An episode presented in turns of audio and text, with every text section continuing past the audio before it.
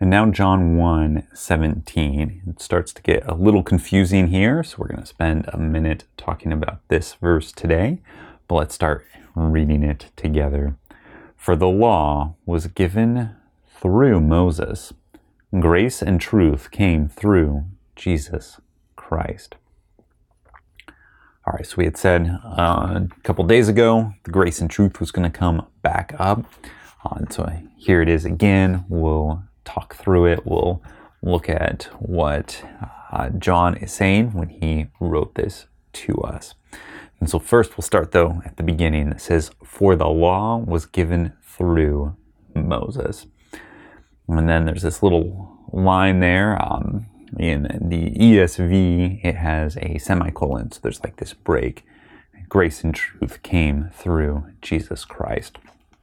And now, what John is doing is not putting Moses on one end at odds with Jesus on the other and saying the law came through Moses and grace and truth come through Jesus. He's not saying that there's this uh, animosity and this distinction between the two. He's just drawing our attention, and he is going to do some comparison. We should think through the comparison of Jesus and Moses here but it's not one against the other, that there's this separation of the law from grace and truth, and that there's this weird divide between the two. Now we see that for the law was given through Moses. So Moses is the agent by which the law was transmitted, the law was received by the Israelites. So think back into Exodus when the Israelites are being brought out of captivity. They're being brought through the desert. They're at Mount Sinai. And they've been dealing with uh, their hunger and their grumbling against God, grumbling against Moses, grumbling against Aaron, back and forth. And then God brings Moses up onto the mountain and is relaying to him the summation of his law, the 10 words, so the 10 commandments, as he's going through and they're being written, carved onto stone tablets. So this is God's law, God's good and perfect and holy law, encapsulated in 10 beautiful commandments, 10 commandments Commandment 1 through 10. No other gods before God, all the way through. Don't covet what your neighbor has. This is God's law. This isn't Moses' law. Now, throughout the Bible, it'll be referred to as the law of Moses, but that's just the one who was there for that transmission, the agent by which it was received. This was not Moses' law. This is God's law, written and recorded for all the Israelites and for all of us. This is His holy and perfect law. And so we see that this was given through Moses. Um, and so it's amazing the law isn't over with. The Ten Commandments are still valid today. They are still something that we love, that we read, that we memorize, and that we follow. Uh, this was the law given by God given as God's law through Moses. Um, and so it's not contrasting with then grace and truth, but we see here then grace and truth came through Jesus. And so this was um, contrasts that Moses was given this law, that it came through Moses, and that grace and truth came through Jesus.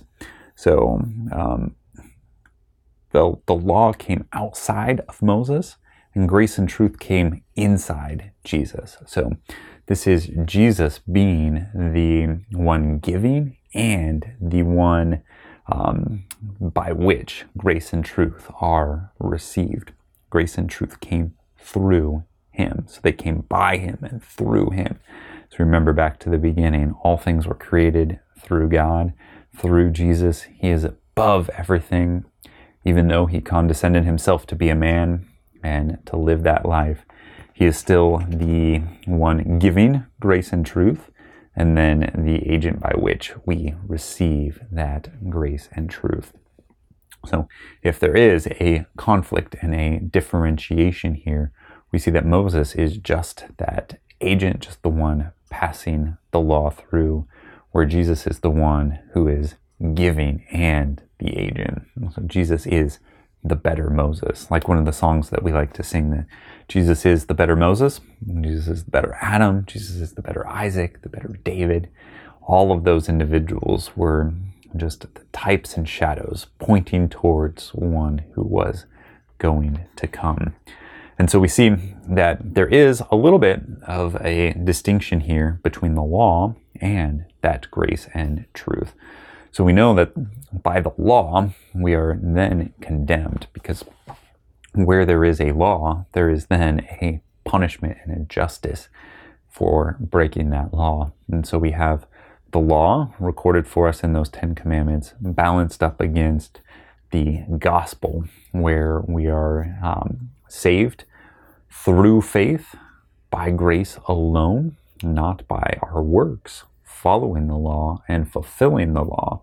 None of us are capable of completely fulfilling the law. We remember that all have sinned and fall short of the glory of God. All of us have sinned through Adam, our very first parent, our first dad, our federal head. When he sinned, all humans sinned through him. And so we are guilty of that sin. And uh, so we can't perfectly complete and perfectly maintain the whole law. Uh, and so that is where then grace comes in and takes that due punishment in our place. And so Christ, when he came down and took that suffering on the cross, took God's wrath in our place, he took that punishment that we deserved to face. He faced that in our place and then extends to us that grace, that grace upon grace, that beautiful grace, uh, to then say that you do not need to face that wrath and that punishment.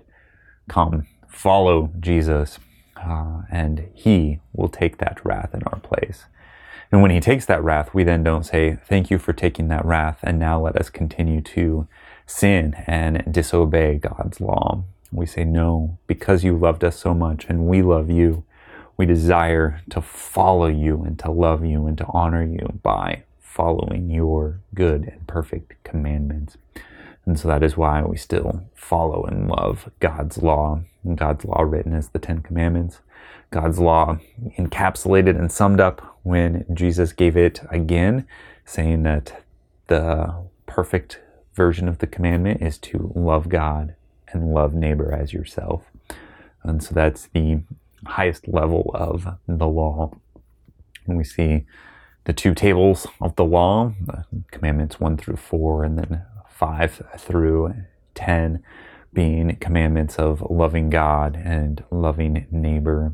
And then Jesus took those and said, uh, Not is it even if you've killed your brother that makes you guilty under the law, but if you've hated your brother, if you've looked lustfully at someone, if you've been desirous of some things that people have, if you've dishonored mommy and daddy in your heart, each of these makes you guilty of breaking the law. And so we repent of our thought, our word, and our deed. We repent of all of that, uh, turn that over to Christ, and we are thankful that we don't have to worry about earning our salvation or losing our salvation. So, this is just a great verse reminding us of all of that.